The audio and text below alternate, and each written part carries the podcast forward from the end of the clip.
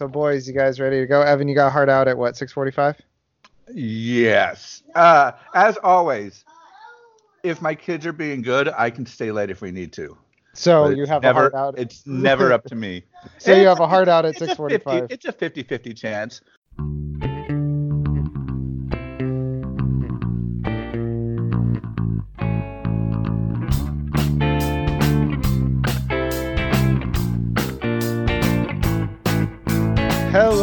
Everybody, and welcome to episode 49 of the Football Absurdity Podcast, the All 49ers episode. Today we'll go over Matt Breida, Raheem Mostert, Jimmy G, and then we'll get out of here because that's all that's worth talking about. And Antonio Callaway. Oh, uh, well, I guess we're talking Browns too. No, we're just talking 49ers. Oh. This is just 49ers today. We're going to talk about the weird uh, 300 noise that they make in the stadium. Um, it's a weird thing that they started to do. Uh, from the movie 300, they just decided it's a first down noise they're going to do. Anyways, I'm Jeff K- Crisco. I'm here with my co hosts. Evan Hoovler, you heard him already. The other guy you haven't heard yet, Mike Valverde. Gentlemen, how are we doing today? Great. I joined the PTA. I think Mike died. Mike?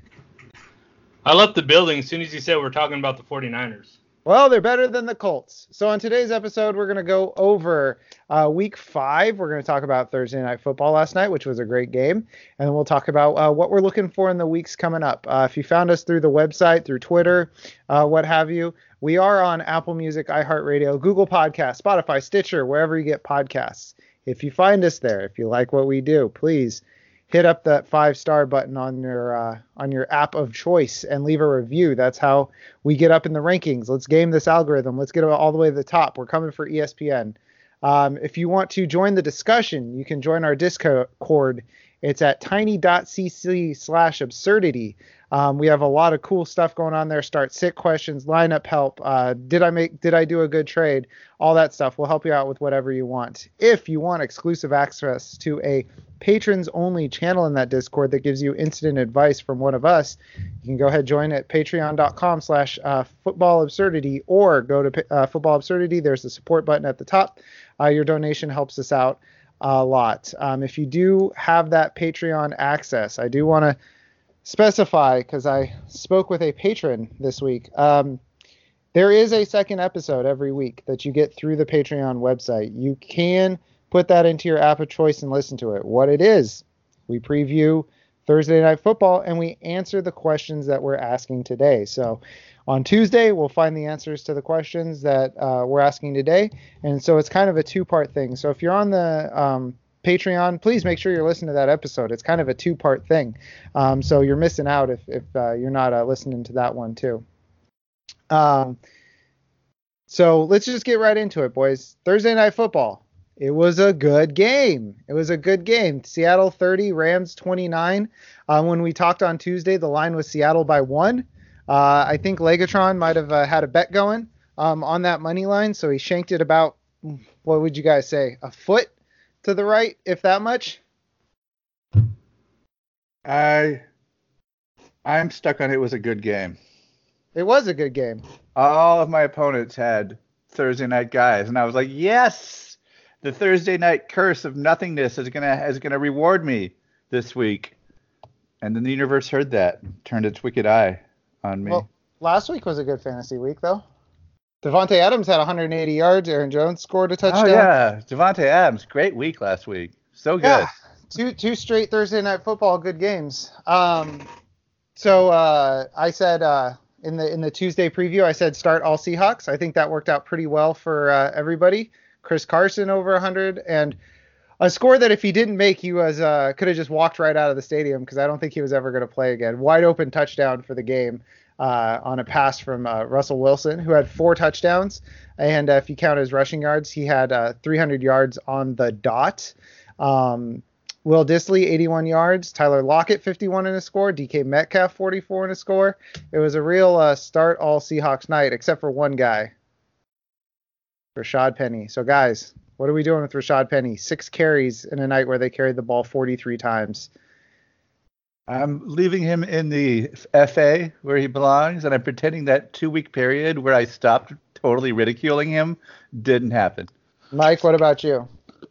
I think if you own him, you keep him because as we've seen with with uh, Carson, um, he has fumble problems and he also has a history of injuries. So you're you're one basically player away from having you know almost equitable stats as Chris Carson. So there's really no reason to get rid of him unless you're pressed for bench room. Um, other than that, yeah, I, I keep him. Well, Chris Car- Carson hasn't fumbled the ball in two games. Um, he really only had one big injury his rookie year. He played 14 games last year, so and and I don't know if uh, Rashad Rashad Penny. There's nothing that I've seen at least from his professional profile that says that he's going to do the same thing as Chris Carson. I'm with Evan on this one. I'm saying, you know, those little uh, those little uh, trays at the uh, at the So checkout did stand. you did you I- just confirm okay, my so- point? Because you just I just said he had a history of injuries, and you said okay, he had a problem his rookie year, and he was out last year. he missed two um, games last year. Okay, hence a history of injuries. Do you know how many running backs miss two games over the course of the year? Because it's a lot. I, I It doesn't I make them I didn't injury say anything prone. about how many games he missed. I said he had a history of injuries. He's been injured every season. He hasn't So, been injured. and then he also has a fumble problem. That that is clear as day. He's also fumbled every season. Okay, So, uh, uh, Mike, don't Mike, understand what you're Mike, Mike. l- let me let me take this back to your Dalvin Cook point. Okay, he was injured his rookie year. He was injured last year. He's not rookie injured this year. That was your you're saying the opposite of what you said about Dalvin Cook last week. I didn't say Dalvin Cook did not have a history of injuries. If, if obviously Dalvin Cook does have a history of injuries. You said it's not something to worry about. So you're saying that we should hang on to Rashad Penny on on the off chance that Chris Carson gets I said hurt. you hang on to hang on to Rashad Penny be- because Chris Carson fumbles the ball and has a history of injuries. Okay. Um, but anyways, the point that I was making is I'm not keeping him. Um, so Mike disagrees. Um, I don't know how deep your benches are, Mike, but you love keeping bad guys on your bench for no good reason, just in case. Whoa, shots fired. You know what's going to happen now, Jeff, that you've done that? I've tempted the Rashad universe. Penny, three touchdown game next week. I know, I know, I've tempted the universe. That's fine. Um, but uh, so um, part of just a, a quick aside, part of this uh, start all Seahawks thing, Tyler Lockett actually had uh, I forget what I heard this on one of the podcasts I was listening to today. Since they've started tracking uh, uh, touchdown odds on catches or catch odds, he had the most improbable catch. And actually, if you're watching the game, Joe Buck, when uh, Russell Wilson went to throw this ball, he said that he was throwing it away. So Russell Wilson throws it. Oh, it's a touchdown to Lockett. He was just sort of doing that. Uh, Russell Wilson throws it away, and it was it was an incredible catch. I uh, was watching the game with my wife's cousin, and, and it reminded me of those old uh, Jordy Nelson specials with Aaron Rodgers, where um, Jordy Nelson would do the uh, the smooth criminal lean uh, on, on the uh, on the sideline and just pluck the ball out where nobody else could get it. It was an incredible catch. So, um, know about that lean? what's that? What do you know about that lean? I know things. That's something only 80s kids would know about. I know things. I'm I have knowledge. Also, what's up? What's up with these catch odds? They're from uh, uh, that. AWS, Amazon Web Services, NFL Next Gen Stats. But I mean, how do they? How would you quantify catch odds? Well, you'll you, well the way that they haven't you seen the commercials? Yeah, ca- and it's just a bunch of random numbers floating all over my screen. I hate it. It's it's distance from defenders, speed of ball, angle of ball, kind of like well in baseball you don't you don't watch baseball, but they can calculate with like exit velocity and all that stuff. They can calculate the odds that something becomes a hit based off the history of balls that are thrown with you know that speed, that trajectory, with those catch rates, you know that placement, all that stuff. So that's how they calculate the catch odds. And uh, it's the Our lowest. Devin Funchess is just perma zero. yes, They're like it's 100% difficulty every time. yes, they The just clear out. They clear out all the odds. The most difficult catch in history was this eight-yard route Devin Funchess caught. Yep. Yeah. Uh, so, um, question for you guys. Um, so, w- how stupid do I look for being scared of Cooper Kupp? Nine catches, 117 yards, and a touchdown. He is pretty much the game in town among the wide receivers uh, in uh, in uh, LA now. So he was a the number 51 overall pick, and it's looking like that was too low. So, uh, what do you guys think about Cooper Kupp going forward? Yeah, She is fantasy gold. fantasy gold. Other people's teams besides mine. Yep. Probably a lot of Mike's teams, I bet. You got him a lot of leagues, Mike? Uh, no, unfortunately, I do not. He Yeah. was your touchdown leader. That's Why are true. you gonna Why are you gonna make the onion hanger and nail it and not profit off of it? Well, the uh, I'm only in about two redraft leagues, maybe three. I, um, the two with you guys, and then one home league. So it's yeah, the odds of me getting them are slim. We're pretty low. Yeah. I have them somewhere. I'm trying to find where I have them. I don't have Let's see. any of my eight redraft leagues. in my office redraft league. That's where I have them. So, all right. Alrighty. So, um, yeah, like I said, start all Seahawks looked pretty good. Uh, I thought the Seahawks were gonna blow them out. That didn't happen. So that was good for our fantasy days. Uh, Todd Gurley, guys. So Todd Gurley, uh, fourth straight game with a yards per carry under four.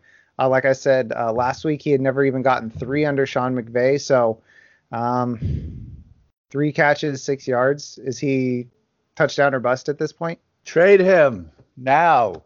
You got two touchdowns, right? Yeah, Yeah, trade him. People And still one- have hope. People one, still don't get what's going on.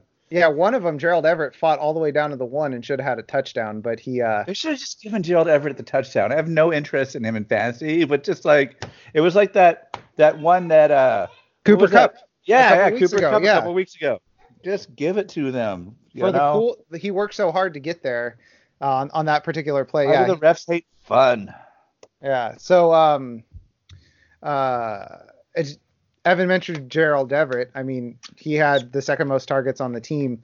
Uh, he p- did pretty well last week. He had 136 yards this week. Is that somebody we're we're we're taking a a, a peek at? Are we doing like uh, Gerald Everett over say an OJ Howard at this point? I think I, I think going you should take squeak. any any tight end in the Rams right now. They are targeting pretty well with those tight ends, which they haven't done before. Yeah. really involved in those offense. So yeah, if you have OJ Howard, uh, yeah, Everett should be available. Uh, yeah. He was it- available when I was looking, I think in like 3% of league or uh, owned in like 3 to 5% of leagues. So, um, yeah. Uh, sorry, Mike, I didn't mean to step over your point. Mm. No, you're fine. Um, that that's exactly what what I was saying was he was available. So Okay. Yeah. And Evan, I did mean to step all over your point. So sorry about that. We told somebody to start Everett in the Discord server when they were. In the, uh, my kids want to say something. What do you want to say about Gerald Everett? No, I said there was a package. Yeah, but now you're on the air, so you got to say something about Gerald Everett. How do you feel about Gerald Everett? I don't know what that guy is. Ah, well, Okay. many people do. stepped into this room. Uh, we told somebody to start him in our Discord server uh, uh, a week or two ago before he flipped out. So yeah, he's I guess startable if you're desperate. Yeah, I had him as a. I, I hedged my bets last week. They had a good matchup in the uh, the DFS Saturday um, column that I put out. I hedged my bets. I put Tyler Higbee at one. Uh, like I think it was DraftKings, and then uh, in uh, FanDuel I put Gerald Everett because I was like, these guys are getting targets. One of them's gonna break out, and it looks it's looking like it was Gerald Everett. So. All right, so we'll move on from Thursday Night Football. We'll do cover six. Uh, it's you know there's so much happens. It's a weekly podcast really. So just run down the six biggest news items you need to know for fantasy football on Sunday. Um, off the top, um, there's nothing to discuss on these. Just an FYI, if you saw these guys pop up as questionable during the week, they didn't show up on the team's final injury report on Friday, so they're obviously good to go. Chris Godwin, LeSean McCoy, Mark Andrews, and James Conner. Mark Andrews is going to show up every week. He's got a foot thing that they're doing for uh, maintenance, so you can just kind of ignore that when he pops up in the middle of the week. So, um, so we'll move on to the six biggest uh, news stories uh, to know for fantasy football on Sunday. Um, number six, uh, the Kansas City running back situation. Um, Shady McCoy is good to go. Damien Williams is questionable, but practiced all week in full, so he's probably going to play. Um, toss in uh, Darrel Williams, who's played well recently, and Darwin Thompson, who also exists. We got kind of a messy situation, guys. Personally, I think that Shady is going to be the lead back um, in this uh, uh, this backfield this weekend with uh, Damien Williams kind of taking a backseat to him as just a pass catcher, maybe a goal line guy too that we've seen. So, um, so Mike, what are you doing with them against uh, your Colts? How, how's the run defense of the Colts first of all? The run defense is pathetically bad. That bad, huh? Yeah, they they oh I mean, a lot of that has to do with Darius Leonard not being available, and I am not sure if he's playing or not this week, but um, he's been in the concussion protocol.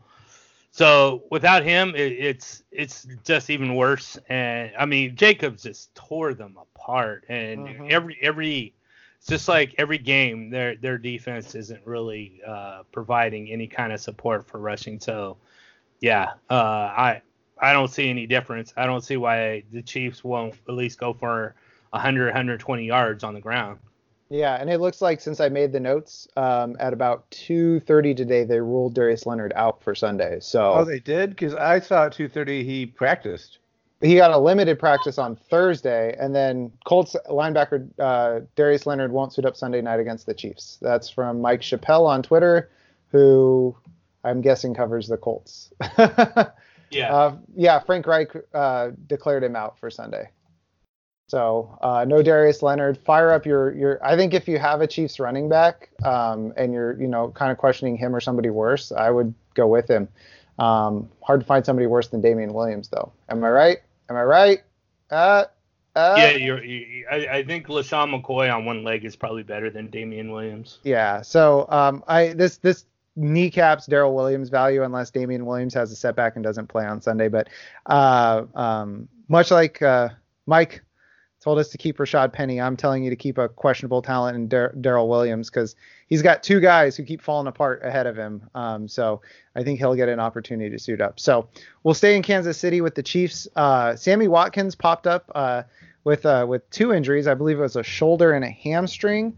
Uh, he's questionable for Sunday. So of course that means by the time the game rolls around on Sunday, Sammy Watkins is going to be on IR with like uh, you know MRSA or necrotizing fasciitis or something like that. So that's just how it goes for Sammy Watkins. So if Watkins is out. Um, I think uh, Evan will preview your question about uh, Kansas City Chiefs uh, wide receivers. So if Watkins is out, and it looks like Tyreek is going to be out, so if they're both out, are we fi- firing up Demarcus Robinson and Mecole Hardman? And if you can only fire up one, who are you guys starting?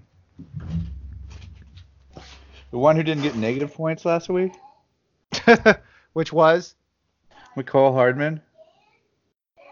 he did or didn't? He did. He Get did negative get negative points. Points. All right. He he pulled the John Ross. God. So Demarcus Robinson, yeah, um, I would say that he is the guy to start this weekend. Um, I mean, he's he's the one getting the targets. Um, uh, the Mecole Hardman's getting more air yards, but it's you know it's it's only on a couple catches, so they really need to come down with him. So, uh, Mike, who are you going for this weekend uh, with the uh, Chiefs wide receivers? Every week, Demarcus Robinson. Yeah, buddy.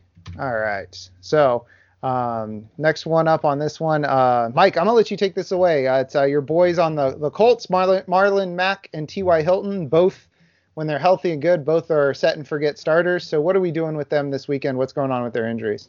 So I think Ty, T.Y. Hilton is going to be fine. Uh, he's practicing. I think he even gotten a full practice in today. So there should be no problems with him unless, you know, it, it, it comes up again. Like uh, he was fine a couple weeks ago, and all of a sudden he twists wrong, and and there it goes. So if some strange thing happens, he should play the full game. Marlon Mack, I'm a little tentative, but you could still play him. I don't think he'll be out at all, but I'm a little worried as far as fantasy value right now that if what they said was if if what Frank Reich said was true against the Raiders, where Marlon Mack was was uh, scripted out of the game because of the situations they were facing by being behind so much against the Raiders, and they're playing the Chiefs. And also being injured. Yeah, well, they even said that he wasn't even really injured. That that he could have played if the if the game dictated him being in the game. So Yeah, they said he was banged up, but he could have played. yeah, so it's almost like okay, you know, it's hard to, to decipher coach speak, and if if they're just saying, um, you know, what what the situation is. But I, I was kind of surprised that he said, oh no, he was fine. We we could have put him in, but the game script just didn't call for that. So he's a very situational play uh, because if they're not if they don't use him in the past very often, um, that's more of a Nyheim Hines role. And if they're behind by to the Chiefs, which I mean, I don't see why they won't be. Then that means Mack, they won't be running as much, which means Mack will be on the sidelines and not Hines will be the active uh, running back, which exactly what happened against the Raiders. All righty. All righty. That's a good analysis. I didn't think about that about Marlon Mack being uh, scripted out because, yeah, he does not catch passes. So uh, maybe a, a, a, tentative start, maybe a flex play, maybe if you got somebody better there going on. So uh, number three, uh, Saquon Barkley is still out, but he's practicing, and the videos of him, it doesn't look like he has a high ankle sprain at all. So um, I'm wondering they probably hold him out this week and next week. Uh, let Wayne Gallman be the sacrificial lamb against the Vikes and the Patriots, and then he comes back against the Cardinals. Sound right to you guys? Mm-hmm. Yeah, that sounds if they're if they're smart. So yeah, the Giants management.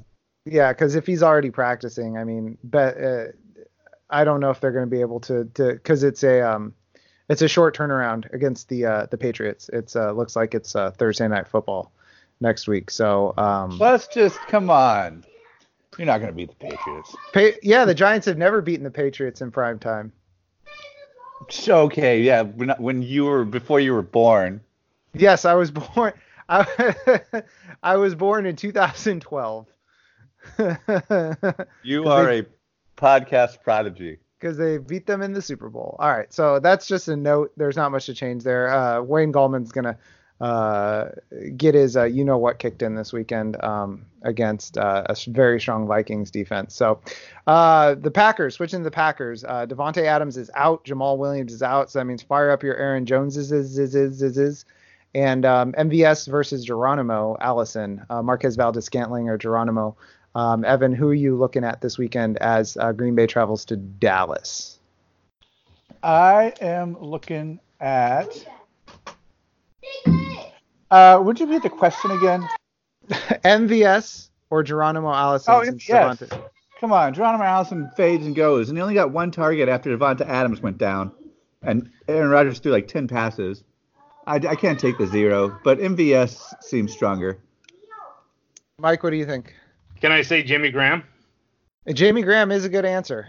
Jimmy Graham had five of 15 targets uh, of the 15 throws that um, Aaron Rodgers threw after uh, Davante Adams went out last week. So good answer, Mike. Oh, that reminds me of a post we got about our Fab calculator. We have a new Fab calculator. Never wonder about how much Fab to bet ever again. Uh, check it out, Football Absurdity. Someone was like, "This calculator's bad." I typed in stuff for Jimmy Graham, and it came out to 21% of my money. I got him for zero, and I'm like, I don't know, 21% seems pretty fair for week five, like a tight end that's got this opportunity. So I'm yeah. chuck up as a win. I'm also wondering if that guy uh, uh, uh, might have screwed up a little bit in the calculator in uh, in assessing things, because that's the thing about the calculator, folks. It only puts out what you put in. So if you think the answer is wrong, it means you, you are betraying your what you actually believe about the player. yeah, it reveals it reveals as much about yourself as it does about the fab. That's right. So I, I, I ran through it, and uh, for uh, AJ was AJ Brown, Tennessee wide receiver. Uh-huh and I think it came up pretty well. It said uh, I think like three dollars or four dollars I should risk on on him. So yeah, that sounds about right to me. You know, he's oh. he's got a shot at a role in a marginal offense that I'm sure you don't have to start him, right, Mike? No, no, no. Yeah, yeah. So uh, forgot to uh, plug that. It's at the top of literally every single page on footballabsurdity.com. You can find a link to the Fab calculator that Evan put together. Um, so my answer is uh, Geronimo. Uh, we have three different answers. Reason being is Geronimo Allison um, has a better rapport with Aaron Rodgers. It's going back to my belief in him before last season. He also gets the red zone work over MVS. MVS is a deep threat. Uh, Geronimo has good hands. Uh, he's not the best route runner, but he does um, play playground ball pretty well with Aaron Rodgers. So that works out really well when they're in the red zone because he is where Aaron Rodgers needs him to be. So I think because he has a better chance at a touchdown, if I'm playing him as a, like a wide receiver three or a flex, I think I'll go ahead go with uh, uh, Geronimo Allison, who's um, who's scored touchdowns in two out of three games this uh, this season where he's gotten tar- targets. Ooh, we all had different answers. Yes, sir. we make a bet? I will not. I still have not paid out your bet. My, I, okay. Fair enough. For, for the That's bet fair. from last week about Melvin Gordon, I am going to pay it out, everybody. That's if if my friend if my friend Pete hears this, buddy, I'm waiting on that uh, that Sison to uh, send over to Evan. So please, please bring it over. he was supposed to bring it over earlier this week because it's they don't sell it anymore. So uh, he was supposed to bring over some extra he found. Um, but uh, but okay. So uh, last one up. These gosh darned Chargers running backs, as I put in the note. So Melvin Gordon's back. He didn't play last week. Um, it looked like Melvin Gordon was going to take over again, but uh, Anthony Lynn said, I don't want to put him, meaning Melvin Gordon, in there and play him too much. And I really don't have to. I like what Austin Ekeler has been doing. So thankfully, I don't have to deal with this in any of my leagues because much like Evan, I, I, I sidestepped the headaches in my draft process. So Gordon, Ekeler, what are we doing with these guys this weekend? Are we just starting them both, fingers crossed? I think it all depends on what situation you're in on your roster. So basically, what I think is if we look back at Ezekiel Elliott, who also missed time um, during the summer, played game one, he only got, I think, 12, 12 uh, carries. Mm-hmm. Uh, and I, I kind of think the same thing for Melvin Gordon. There's no way they're going to give him a full load, especially when you have Austin Ekeler there. So I expect anywhere between 10 and 15 uh, touches uh, for him uh, this week. So do do with what you will. I think that he's very touchdown dependent uh, in this week. So if you feel like he's going to score a touchdown, you know, roll with it. But you know, maybe 12 carries for 45, 50 yards um, that's probably it. All right, uh, Evan, what are you thinking with uh, with him this weekend as uh, Denver travels to LA? We're talking about Ekeler. Either one, Ekeler, uh, Gordon. what are you doing with them? Uh, Denver gave up double-digit points to Jacksonville backup Ryquell Armstead, whom I am literally the only person on the planet who cares about. Uh, so that's that's worst case scenario go. I know. So uh, Ekeler is going to be uh, great. Start him. And then everybody's going to go, oh, I guess they're going to have a more balanced role when Gordon's back. No, that's not going to happen going forward. Just this weekend because Denver's so bad against the run. Yeah, I was going to make that point. Denver gives up the fourth most fantasy points to running back. So um, to that, to that, I mean, you can start them both. Um, I think this weekend, if you have both guys on your roster, I doubt your roster is so poor that you have to start them both. I would probably go Ekeler over Gordon, but in a pinch you can start both. I mean, you've got uh, six touchdowns given up to running backs already this year. You've got a 225 yard rushing game given up to Leonard Fournette last week. Um, you've got over 100 yards to Josh Jacobs in week one, so they really uh, give up. They they give up a lot of fantasy points um, to to the running back. So I think you can get away with starting both. Um, just so if you're in like a deeper league, like if, if you're in a Scott Fishbowl league where you can start like five running backs, that way you don't miss. You can get all the points, but I would start Ekeler this weekend exactly like Evan said, um, because this is going to be, or actually like Mike said too, this is going to be like the work-in game for Josh Josh Gordon. Wow, Ron Gordon, Melvin Gordon, and um, we will uh, after this weekend uh, kindly put Austin Ekeler onto our bench unless uh, it's a a bye week flex situation. I, I, disagree with that too. What's that? I disagree with that. I think Austin Ekeler is going to have a very good role going forward. Uh, so I, I wouldn't just assume he's he's not going to produce. Well, I didn't. All right, expand on that. I, I, I think it's going to be a, a pretty maybe a 60-40 kind of touch carry situation for the Chargers the rest of the way. Gordon will probably get 60% of the load, and 40% will go to Ekeler. How well, come? I mean, Gordon's like all world talent. Ekeler's good, but Gordon's Gordon. Gordon really, uh, I think, is more hyped than good. Um, and I think, you know, Ekeler is probably, I mean, he's shown he could be a ball, a ball uh, bell cow. Um, I don't think that's going to happen just because Gordon is you know, definitely a, a solid running back. But um, yeah, I don't, I don't. Gordon, I think has a, is mis mischaracterized by a lot of people. So where do you rank Austin Ekeler for the rest of the season then? Well, he's only going to get 40% of the touches, so you're probably looking at a flex play. I, I would say he's a pretty pretty solid flex play from here on out. Okay, so last year it was also a 60-40 split, and Austin Ekeler was the 28th ranked running back. So, all right, so let's go ahead and move What was on. it a 60-40 split in the games where they were both healthy? Because I'm It looking just- at Melvin Gordon in the top six back for three straight years.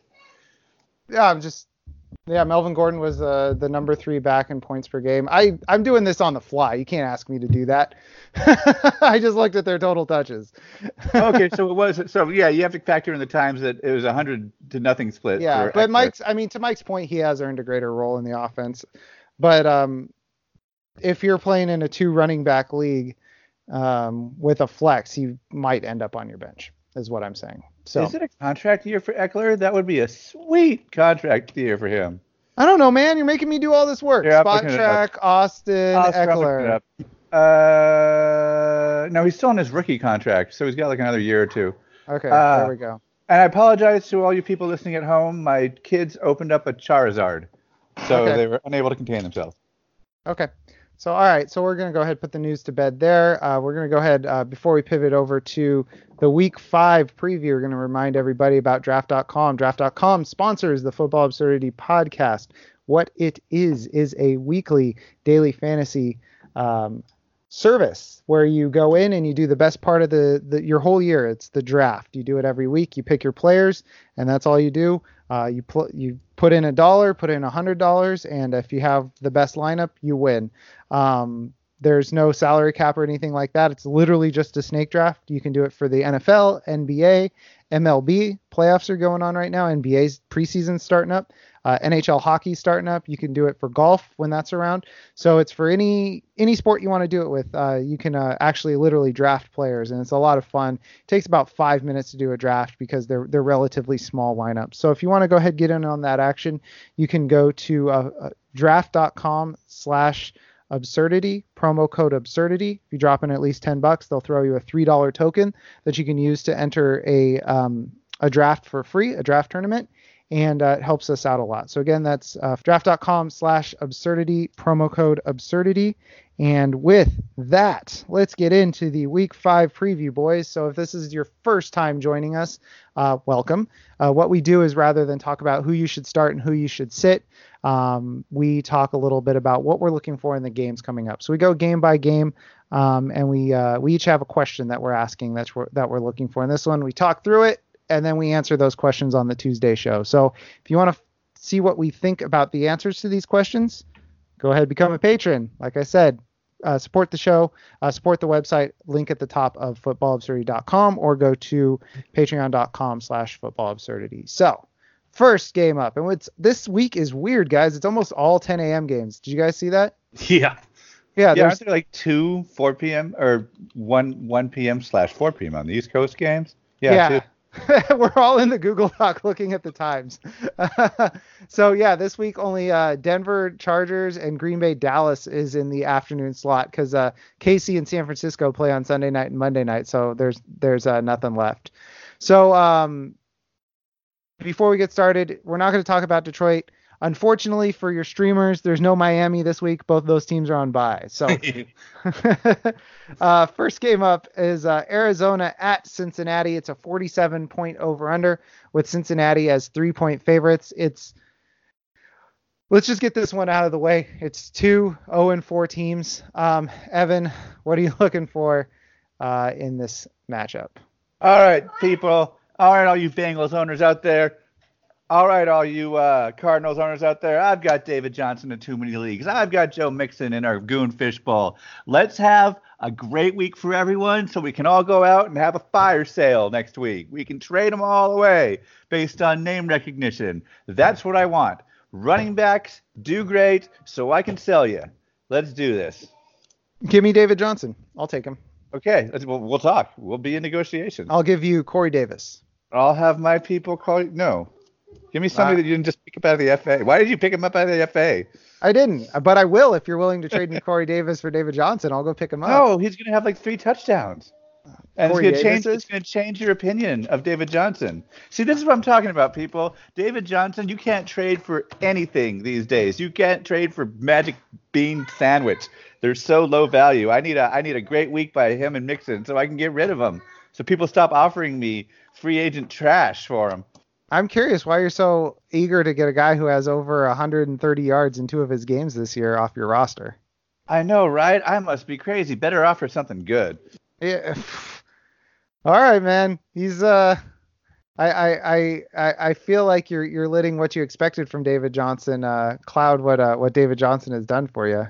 Am I crazy, Mike? I feel like David Johnson. He's the number eight uh, running back this year. I feel Yeah. like he's having a good year. I, he's having a good year. He's putting up good. I think what it is is that because he's a running back, we naturally look at what he's doing on the ground as far as yards, and it's really not much that's been happening. Not anything really exciting. So it's because he hasn't been exciting since before his injury. It's just oh, okay, this guy is not doing anything. But what people don't realize um, is what he's doing in the air, and he's got two touchdowns.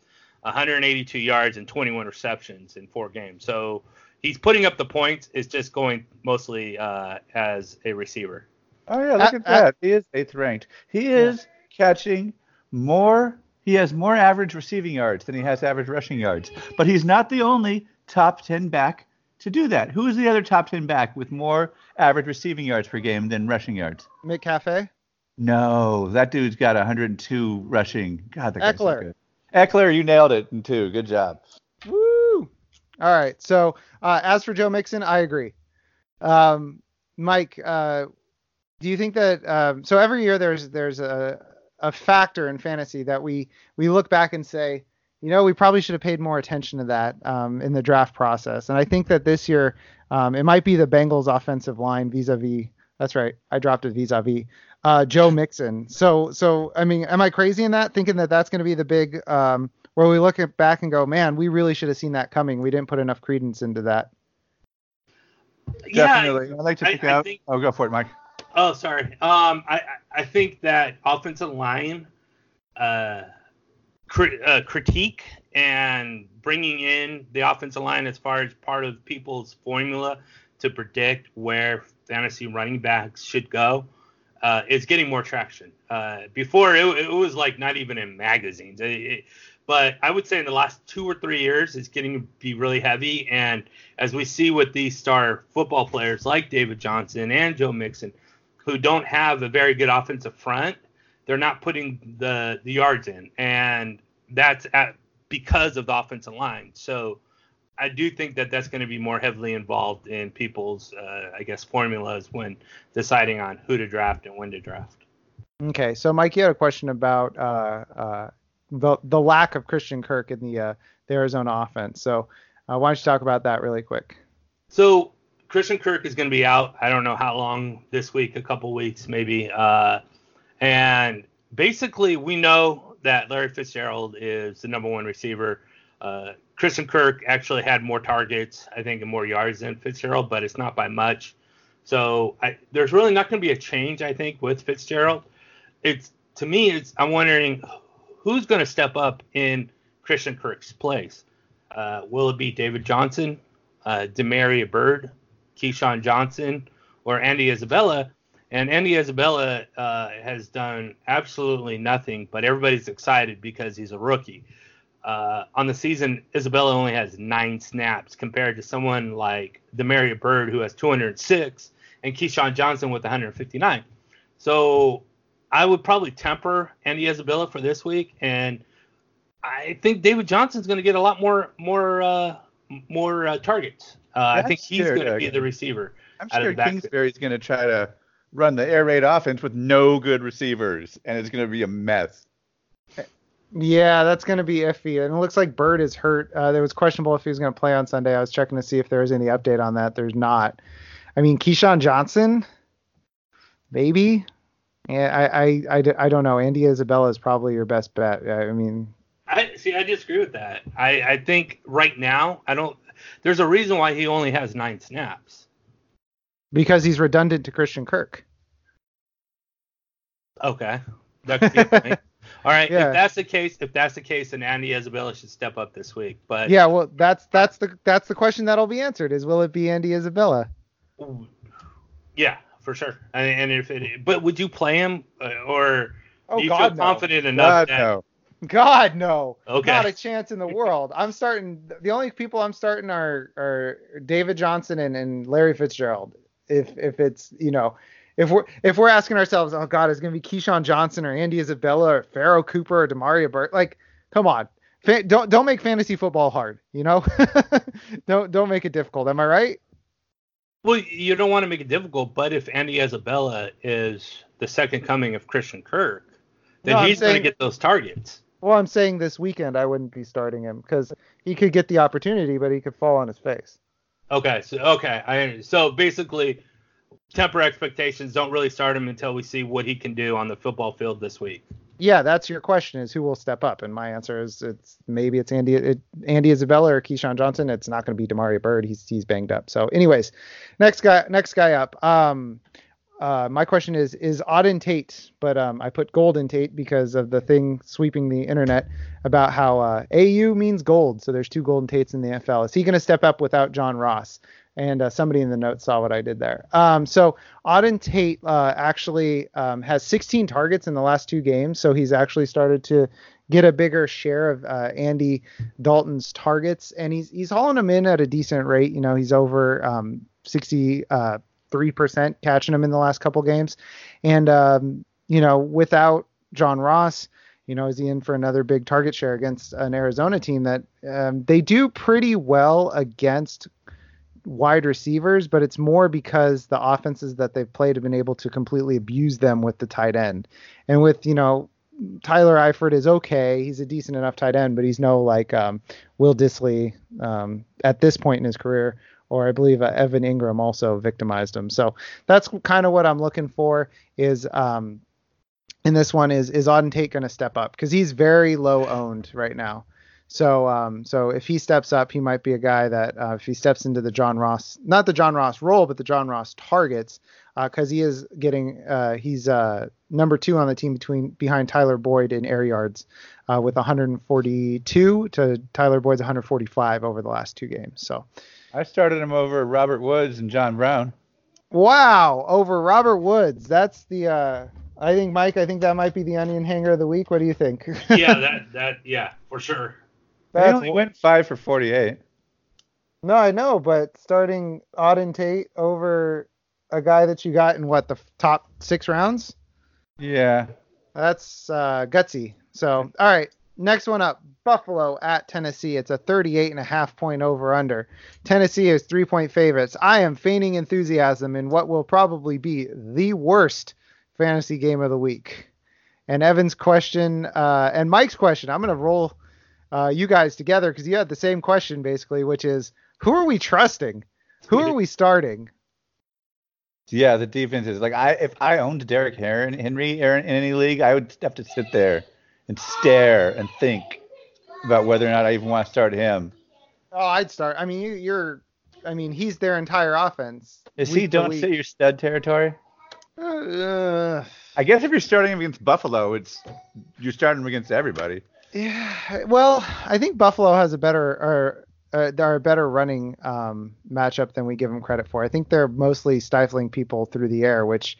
Um, you know, I know Marcus Mariota is very hard to stifle. I know he's an incredible, incredible quarterback, but um, This Let me is Gonna be a balloon popping moment where he comes yeah, crashing Buff- down earth, yeah. going, Buffalo's 13th against uh, running backs this year. Um, a lot of that. Ha- oh, they they gave Joe Mixon a good game, so that kind of tells you all you need to know All about right, how they're cool. playing this year. Cool. cool, cool. Yeah, they're um they're uh last week you didn't have a, a running back get um 10 fantasy points against them, but that's because that was more New England doing New England things than uh and Sony Michel only getting 63 yards on 17 carries, which is yikes. That's very Sony Michel-ish. Yeah, that is very Sony Michel-ish. Um, so Mike, do you have anybody in this one that you're excited to start? I, I mean, I don't think so. No, there's there's no one exciting to start. Uh, I don't even know if uh, the rookie is going for Buffalo. Um, I can Singletary is even going to be a factor. He might be the only one if he plays, but again, he's coming off an injury. Uh, other than that, no. I mean, Frank Gore and Derrick Henry are Oh, I probably got someone. two most boring players um, in, to watch, but I think those are the only two you can actually play if, if need be. I got All right, someone uh, I'm excited to. Who's your contrarian? What, Darth- what's your Dawson Knox, Oh, Dawson Knox. tight end for Buffalo. Especially if whoever's backing up Josh Allen plays, because he's going to need a safety blanket real close over and over again. See, that tells me in desperation it might be Cole Ble- Beasley too. But I mean, we're talking Yeah, easily. we're talking like deep PPR leagues. I wouldn't trust it Yeah. uh, with a uh, uh, Matt Barkley. I'm not trusting anybody that Matt Barkley's throwing the ball to. Sorry, because Matt Barkley related to Saquon Barkley?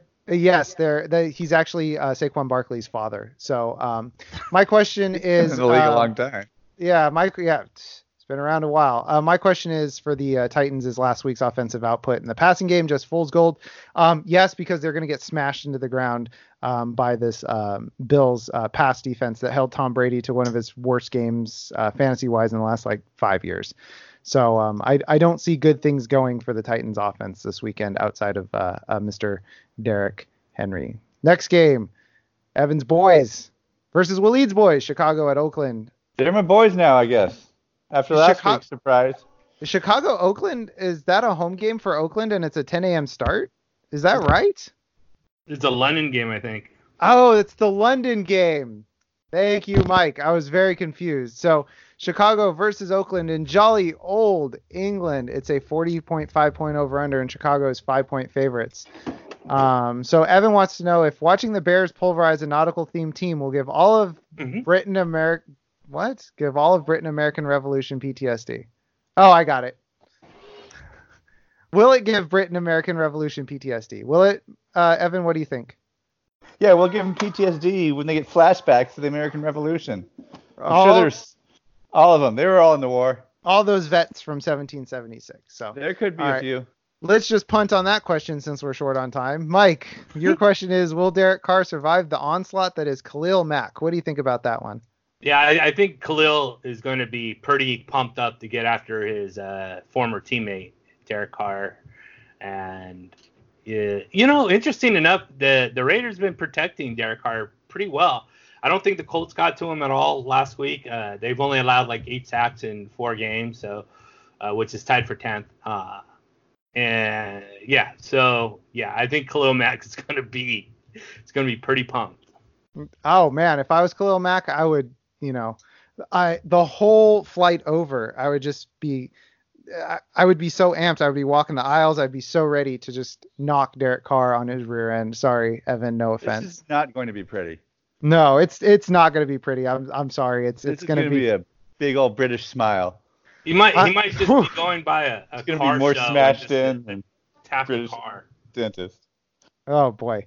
Um, no, this one I'm very happy that they they switched out of the 6 a.m. 6:30 a.m. Pacific time games because my brain is so broken. I would have gotten up to watch it and it would have been. Oh, they switched out of those? Yeah, this is a 10 a.m. game instead of 6 a.m. Oh, game. God, as the father of two hyperactive boys, it it was the saving grace of my weekend. No, well not like, well, shoot, I got to get up at 5:30. They- Dude, they- hey, at least there's football on. I'm I'm less suicidal. they uh they uh they smartened up and uh, stopped putting um teams that uh would be watching at 6:30 a.m. I remember the year that uh the Rams moved to LA. I don't remember if that was that was 2 years ago. Um right? 2 or 3 years ago they Three moved to LA. ago. 3 years ago. Their like fourth game of the season was a 6:30 a.m. local time game in um in London and I was like guys, the home market is not going to get up to watch this. Like, what are you doing? And they finally, they got their their acts together. So, And um, as usual, Evan is the only one who suffers. my question is, is this Tarik Cohen's last stand? Uh, we tried to talk Mike out of or Evan out of dropping Tarik Cohen after the first couple weeks. Um, we said better times were ahead, but he had 8.9 fantasy points in half PPR. That was one of the games that had Evan questioning if he should And he keep scored Tarik Cohen. too. So just a Yeah, and that six and a half points out there, and yeah. and that's his uh his high point from the season was the 8.9 points in week one. So this might be Tarik Cohen's last stand in terms of his usage in the offense because things are not really going as planned there in Chicago um, on offense, especially since Chase Daniels is going to be starting on Sunday. No, So- Chase Daniels is better than Trubisky. He can throw Trubisky to went out. Next thing you know, Tarik Cohen gets a touchdown. He can throw to his left, which is more than Trubisky you can say about Trubisky. So next game up, it is an NFC South matchup: Tampa Bay at New Orleans. 46 point over under, and I would hammer the over on this one. New Orleans two and a half point favorites, and Evan has a question, and I have an answer for him. Evan wants Yeah. to know Yeah. what. Why, all these people be talking about, hey, this is a great start for the Jameis Winston owners because New Orleans second second most passing yards allowed. New Orleans defense is horrible against the pass. Okay, did you watch them shut down Dak Prescott last week to the tune of seven total points? Hold up, okay? This, this, you can't just amalgamate the stats. You have to weight the most recent performance. They seem to maybe have gotten it all figured out. I don't think this is an auto start that everyone else says it is. I mean, did they figure it out, or did Dak Prescott vomit all over himself? Because Watson and Russell Wilson combined for 73 fantasy points. Jared Goff had his second best game, and Jared Goff, I mean, we talked about we we talked about it last week about how he's fallen apart. We kind of let it be um, for this one, and and you know, Jared Goff had 19 fantasy points against them. So I'm sorry that Dak Prescott screwed you over, but Dak Prescott is perfect. I'm I sorry that such accusations. I'm sorry that Dak Prescott screwed you over, but There's they are an ounce of vomit on the front of his jersey. They are a good matchup. Three out of four games this year. So Mike wants to know the question. Mike's Mike's splitting hairs here because I believe right now it's the number two wide receiver and the number five wide receiver, and he wants to know which wide receiver will come out on top for Tampa Bay. To that I say both, baby. And I have a secondary question for you, Mike. Once you're talking about this, I want you to rank the top three uh, wide receivers in this game. Godwin for this weekend. Godwin, Evans, and Michael Thomas. Uh, so full point PPR. Uh, we'll go. I like to split the difference in half point, but if you're more comfortable with full point, we can do that. Okay, either way is fine. Um, I'm gonna go with uh, Evans, Thomas, Godwin. All right. All right. So why don't you uh, talk about your uh, your uh, your Bucks back or your Bucks receivers real quick? So basically, really, Mike Evans, Chris Godwin are two number one wide receivers on the same team. Uh, they're equally going to get targets, uh, receptions, and yards. Just to show what I'm sort of talking about on the season, uh, Evans has 18 catches, 368 yards, four touchdowns.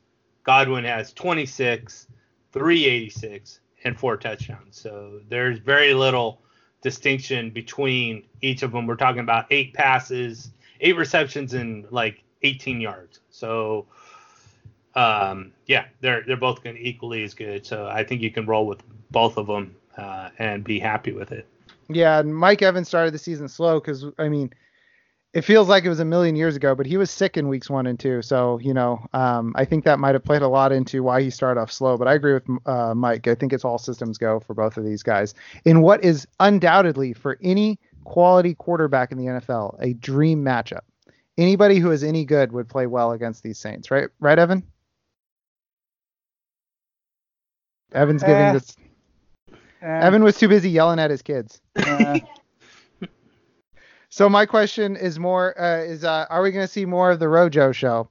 So for the season right now, um, it's uh, Peyton Barber and Ronald Jones have almost an even split in terms of opportunities, uh, with um, uh, Peyton Barber getting the short end barely 50 rushes, three targets to um, Rojo's uh, 53 rushes and eight targets. But over the last couple of games, it started to become more of a maybe a 33 to 66 split with uh, 35 opportunities. That's rushes plus targets to um, Rojo and only 24 to Peyton Barber. Um, with uh, last week, uh, Peyton Barber only getting uh, 10 so, uh, and and Ronald Jones getting 20 opportunities. So Ronald Jones is kind of starting to take over, and um, they talked about in the Carolina game um, that he. Uh, I heard this earlier this week that he actually was hurt, and um, that's why he was held out after uh, just four rush attempts and zero targets. So it's three out of four games this year where he's had at least 75 or at least 70 yards on the ground. He scored last week. I think Ronald Jones might uh, be taking over for Peyton Barber. And uh, I think this week will go a long way to see if that's going to shut the door or if it's going to be situational again at, at New Orleans. So I, I think I think it's definitely uh, Ronald Jones game uh, unless he completely falls on his face. Unless he poops too much, as Evan's son says. So. Next one up, Minnesota at the Giants. Uh, it's a 43.5 point over under. Minnesota are five point favorites. And um, Evan has a question that I think everybody's kind of asking because I've seen both players. I've seen people tout both players as having a squeaky wheel game, both Adam Thielen and Stefon Diggs this week. So Evan wants to know who gets the grease when you have two squeaky wheels. Yeah, what's going to happen every time you try to target Adam Thielen? Stefon Diggs is going to get mad, and vice versa. Now, uh, my my uh, I made a tweet today where it was uh, something along the lines of like Kirk Cousins enters the uh, the wide receiver room and he goes, "All right, Stefon, Adam, all right, who wants the lion's share of the 22 passes that I'm going to throw this week?" Yeah, he's You like, know? I'm going to divide it perfectly evenly. All right, one to each of you. yeah, I'm going to go one to you, then one to you, one to you, then one to you. No, One no, no. you. One to you, one to you, and that's my that's my that's my targets for the day. That's all of them. Everyone, everything else goes to Dalvin Cook. Everything else goes to Dalvin Cook. Yeah, Mike, you wanted to know if the Vikings passing game can come to life as Evan and I are sitting here poo-pooing him. So what do you think about this? So I you know I, I really believe that this this is a game that we're going to see a lot more passing from Kirk Cousins. Uh, I think Kirk Cousins getting a sort of a, a bad rap on on his play this year. what makes you say that? well, okay, check this out. So I went and looked at stuff and and um, sort of I've seen him on the short list for MVP candidate. well, okay, hold on. Um, I'm being I'm being sarcastic. no, I know. Um, so okay, out, outside of the Green Bay game, let's just take that completely out of the equation because he was absolutely awful. Uh, outside of that game, the, the other three games, he's 50 for 67 with two touchdowns and no interceptions. So that's that's a 75% completion rate, uh, and has two touchdowns and zero interceptions. So another problem that is that's not statistically showing is he only has 99 passing attempts. Uh, Trubisky has more than he does, and at this time, even though Newton has missed the last two games, uh, he's only 10 ahead of Cam Newton. So in the four games that Kirk Cousins is, is played, he he's only 10 ahead of Cam Newton, who's only played two games. So he's- he is not throwing the ball at all.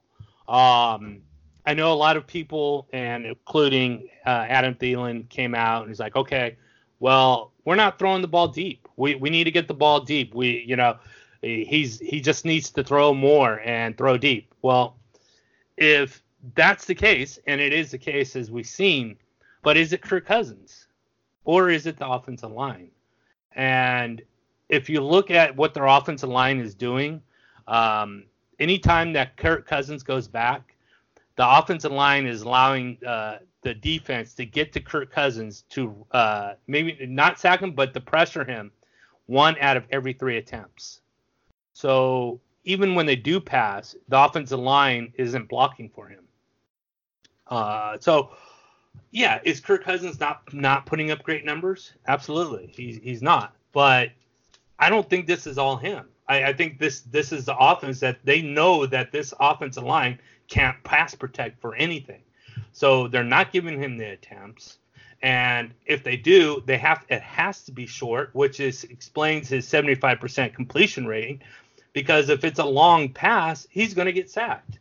Uh, and with that said, I, I really think that this week you're going to see more passing, but shorter passes. So because the Giants are really strong against the run, and Dalvin Cook, we'll see what, what you can do. I still think you're the best right now in the, in, in the NFL as a running back, but you have a good test against that G, uh, Giants front. Yeah, so I, tho- those are some great numbers, uh, Mike. I don't have anything to add to that. Evan, do you? Evan has nothing to add but dead air because he's yelling at his kids. yeah, I'm sorry about that today. Uh, It, it's we- all right. It's all right. Let's just move on to the I next want one. to fail for for fantasy analysts who know everything out there to feel good. All right, let's move on to the next question, which is uh, is how bad is Wayne Gallman going to fall on his face? And uh, my answer is very bad. Um, outside of Aaron Jones and Jamaal Williams lighting them up in week two, uh, Minnesota's shut down pretty much every running back they've played against. Um, and you've got kind of marginal talents like Wayne Gallman. You've got like Ito Smith, uh, David Montgomery, Tarik Cohen, Devonta Freeman, guys who aren't blowing it up this year. And, you know, I kind of think Wayne Gallman falls more in that territory than the uh, Aaron Jones territory. So Minnesota gives up the eighth fewest fantasy points this season. Poor Wayne Gallman's getting sacrificed to them. So, uh, uh, to that uh, defensive line so that um, Saquon Barkley uh, doesn't uh, get hurt. This aged well. Yeah, some guy. I'm gonna find that guy. I I said some guy. I, you know, I had my Wayne Gallman take on Twitter, and some guy was after the two touchdown game was like, "This aged well," so I'm gonna go find him after this game and say, well, "This aged well." That's my plan. So, all right, Jet, and it wasn't you, Mike. Jets at Philly, 44 point over under. Philly's going to smash them by 13 and a half points, according to Vegas. And uh, Evan wants to know if Jordan Howard is startable after his big, what, three touchdown game last weekend? Yeah, or last still, Thursday? He's still on waiver wires. I mean, I didn't put any claims for him. He's still in free agent, but now that it's free, I keep coming back to him in leagues where I need a running back going, can I talk myself into not only adding you, but flexing you? Not quite, but man, I'm going to be kicking myself if he has another good game. Tell me why he's not going to have a good game. I don't want to lie to you. Mike, do you want to lie to Evan? Uh, uh, he's not going to have a good game. Not So against should- the Jets defense. So I should pick him up. There you go. Nah, the Jets defense. Actually, Mike's right. The Jets Jets defense is pretty good um, overall. Uh, uh, they, you know, if everybody's healthy, they added a lot of talent in the offseason. They're they're they're doing pretty well on defense. It's the offense that's the problem with the Jets. So unless, all right, let's find a let's find a path to him being usable, which would be, let's see, the Eagles smash the Jets and he's running out the clock in the second half. There you go. There's there's your your your path to Jordan Howard being usable this weekend. That's kind of likely. All right, so um, Mike's got. Didn't you have this question last week, Mike? I did. Will And I had it the Bell. week before and the week before. It's going to be an every week question, I think. All right, so what is the answer for the last couple times? You- What's the answer so far this season?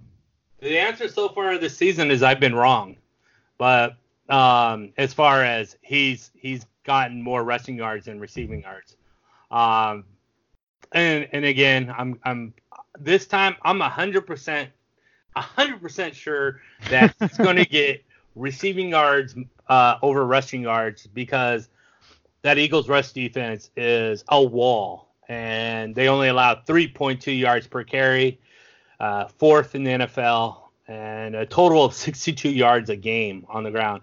So Le'Veon Bell, who probably averages around 40, is probably going to get about 20, and he'll catch probably eight passes for 35 yards. So yeah, there you go. There's your Le'Veon Bell update.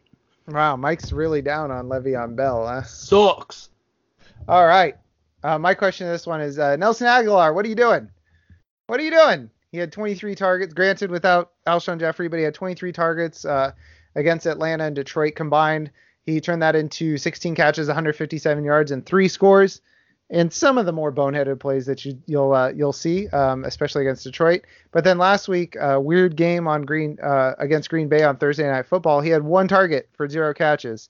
So I kind of want to see because DeSean Jackson's out for this weekend. We really didn't cover that in the news, but um, Nelson Agholor will be the number two wide receiver. And um, what's going on, Nelson? Probably going to settle in around seven or eight targets, I think, um, uh, in this in this one against a a very questionable uh, pass de- pass defense. Oh, what are you doing? That's why you have WYD next to his name in the notes. Evan is our uh, internet slang and youth correspondent. I thought it stood for why you dropping babies. Uh, that's why, yeah, why you dropping babies, Nelson? He didn't. Well, the guy didn't drop the baby, unlike Nelson Agholor would do. He's not necessarily dropping babies, but he would drop it given a baby given the opportunity. So, next game, Baltimore at Pittsburgh, a game that we were hoping uh, going into this year would have been a a big matchup between old versus new, Lamar Jackson versus Ben Roethlisberger. Now it's not quite that. 44 and a half point over under. Baltimore five point favorites. Evan wants to know what will Juju do do this weekend? Yeah, does he like do stuff? I hear he can. Uh, it's all hearsay though at this point. Also, Diontae Johnson, he's he the guy? Bridgewater Uh. likes Diontae. Who? Why do you keep saying Bridgewater? You Oh, have it in the notes. Bridgewater, Mason Rudolph. They're all the same, dude. Steelers legend uh, Teddy Bridgewater. And Yes. and and before you before you say it, Mason Rudolph is white. Everybody, that's not what Evan meant. He is. yeah, he is because he said they're all the same. All right, Diontae oh, Johnson. fair, I don't. yeah. Thanks for looking out for that. Yeah, I don't think Diontae Johnson is the guy to own. They he had both his touchdowns in the last two games were both garbage time. Uh, when the game was out of hand, while the Niners were were were beating them, uh, they got kind of had their last stand touchdown with uh, Diontae Johnson. It was in the fourth quarter, and then while they were smashing the Bengals on Monday Night Football, that's when Diontae Johnson got his touchdown.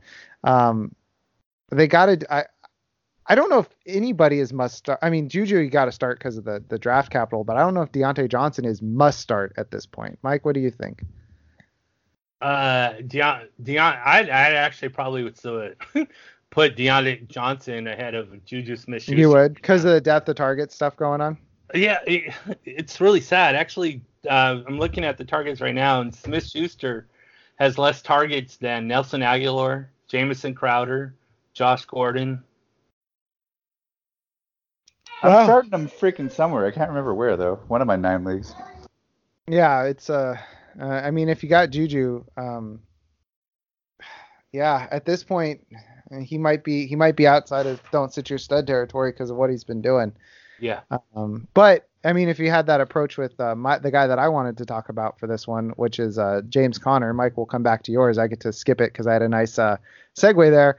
Um, James Conner struggled his first three games. He really didn't do much until last week. He he played well. He only had 10 rushes, but he had his he had eight catches, 83 yards, and he had uh, 42 rushing yards. And um, so he finally had kind of a good game, and he was looking he was chunking off runs. It really felt like it, and chunking off, having nice chunk plays. So um, maybe they're they're trying to get their legs under him with Mason Rudolph, and and maybe this is the week Juju does that. But if you want to keep him on your bench, because you know if you have Juju, given what you spent on him, you're probably one in three because he hasn't done much. You know, so uh, if you if you can't stomach another loss, um, you might have to look somewhere other than Juju if you have other options. I Oh, sure. When James Conner chunks off, Jeff says it's great. But when Dak Prescott chunks off onto his shirt, it's bad. Well, yes, that is correct. Because James Conner chunking off is what you want James Conner to do. Because he chunked off all over the Bengals, not over all over his shirt. That's, that's just splitting hairs at this point. All right, so Mike, what are you looking for uh, in this uh, AFC? I mean, is there any difference between the Bengals and a vomit-covered shirt at this point? hey, got him, got him. Evan's got the roast of the week award. Evan, the Amazon gift cards in the mail. I had to set that one up for like a minute too, and then I, it almost got away. yeah, you did almost lose that one. So Mike wants to know if uh, uh, the uh, the Ravens running backs will get away, or will the Steelers stop them? Yeah, speaking of vomit, the the Pittsburgh Steelers' uh, ability to stop the run game is pretty pretty nauseous. Uh, 4.1 yards per carry, 123 yards per game, which is like 22nd in the NFL. And when you're facing a team that all they do is run, uh, 200 yards, they average 200 yards per game. The Ravens do on the ground. Combination of Ingram and of course Lamar Jackson. Uh, I think this game is the only thing probably going to prevent this game from being like a 45 to 7 kind of game is the fact that when you run the ball a lot, the clock runs as well. So, it, yeah, it, this is going to get really ugly. Have you noticed that the answer to almost all of your questions in, in our notes, Mike, is resounding no? like, like, like, will Pittsburgh be able to stop the Baltimore run? No, uh, no. No. Will What's Derek that- Carr survive Khalil Mack? No. What's that? What's that rhetorical corollary where if there's a question in the headline, the answer is probably no? I think that's what Mike's doing with his uh, his questions. Either Um, that or because I no, did it like at 1 o'clock in the morning. There's that too. that was so. negative. My wife's like, I hear you just saying no. No, in the background. I'm like, oh yeah, I'm going over the show notes and I'm doing Mike's questions. Like, No, no, no. No, yeah. So, all right, next one up. Speaking of no, uh, New England at Washington, 42 and a half point over under. New England 15 point favorites. Um, this one's going to be a bloodbath. We still don't know who Washington's starting. So I think that Evan's question, the, the statistics, whatever Evan's going to spout, uh, it will have a more compelling case after this one. Yeah, New England's having the best fantasy season of all time, and it's not even close. Uh, if you look at last year's upstart, the Chicago Bears, uh, uh, they're scoring eight points a game more than the Chicago Bears. They're scoring over 50% more than the Chicago Bears average last season. This could be a fantasy season for all time. Yeah, and uh, to that point, I looked up on perfantasydata.com. Uh, the Patriots are on pace to score 336 fantasy points this year for the DST. Uh, the their data goes back to 2002. The only team that came close or came closest was the 06 Ravens, who scored 238. So over 100 points more over the course of the season, and um, that 7.6 point difference is, uh, or that I can't do math. 7.1 point difference is the difference between the number two and the number 21 team this year to show you how dominant they are more than um, the second best team on on on defense. So if you got the Pats, congratulations, you're you're you're riding high. And there are there and and looking through this, the number one team usually finishes up somewhere roughly in 180 to 200. So they're already almost halfway there through four games. Beer gave me that hot tip on the way to my big money league draft, and so thanks, Beer, for the beer god. Yeah, thanks, uh, Mr. Uh, Beer Sheets guy, um, for all the traffic and for helping Evan out. So, um, Mike, um, can I just say no and we move on to your question? Yeah, let, let, let's say no. Let- No, definitely you- a no. You have to ask the questions that everybody knows. Oh, that's that's true. Um, well, I, will Colt, Colt McCoy get more than 13 fantasy points against the New England defense? Oh boy. Will Will Colt McCoy give the New England defense 13 fantasy points just all in his own? Is the real question. That that's actually a really good question. That's So, given. Yeah. So all right, mine is uh is Chris Thompson a weekly starter in PPR leagues? In full PPR, he's the number 22 running back right now. So he um uh he wasn't a guy that you drafted to start for you, but at this point it's like he's been uh he's been a consistent producer um on on the season so far and uh you know I've been plugging him in in Scott Fishbowl and I've been feeling okay about it. So um, what do you guys think? Is he a weekly starter in PPR leagues, maybe as, as in full PPR only, but as like a flex, just because he's getting so many uh, touches and targets? He always has been. Yeah, he's he's sneaky. He's sneaky, sneaky. So, all right. Um, next game up, uh, Carolina uh, hosts Jacksonville. It's a 41 point over under. Carolina are three and a half point favorites, and Evan wants to know if uh, if Leonard Fournette can score a touchdown. That was actually uh, uh, glitch in our notes. All right, Mike, So was we'll that your, to- was that was that your question, Leonard No, Fournette? Can he yeah. score a touchdown? Yeah, that was actually my question. All right, Uh, let's. Uh, my bad. All right, Mike. no, it's so- okay. I was kind of interested in to see what Evan was going to answer there. um, so, you so last week Leonard Fournette ran for like two football fields, like 220 yards, Yeah. uh, and didn't score a touchdown. Uh, he's been involved in the passing game, of course, he's been in the the rushing game, but his sole job really is to run and score a touchdown, and hasn't done that a single time this year. Not through the air, not on the ground. So, can the Panthers or will the Panthers allow one touchdown? You know, every single one of my questions has been a no, but guess what? This one right here. this is a yes this is going to be a yes. and an upset. And an upset. Mike, uh, Mike got self-conscious about all his answers being no, so he called this one a, a yes. Let's see. Let's see how Carolina's doing uh, on run defense this year. They give up the. Oh, they're in the middle. They're in the middle. They've given up four four touchdowns to running backs. So hey, I like those odds. One a game, unless it's Evans' boy Ryquell Armstead again uh, Yeah, doing it. I'm, I, I'm with you, Mike. I think he scores a touchdown in this one against Carolina. So, um, what I'm what I want to know is uh, uh, Jacksonville's secondary has been traditionally a, a secondary you want to stay away from as long as they've had Jalen Ramsey. Well, guess what? they haven't had Jalen Ramsey this year.